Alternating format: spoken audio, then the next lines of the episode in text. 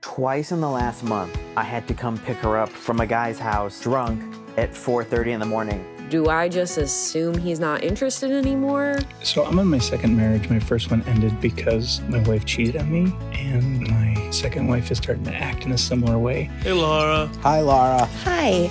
Welcome to Unsound Advice with Laura Bythe, where my comedian friends and I help you fix your problems. I keep dating people who are complete messes. A bunch of my coworkers are really bad at their jobs. How do you break up with a hairstylist? What's your biggest tip in terms of dealing with people you don't like? And I wanted to try, you know, bringing her back into my life.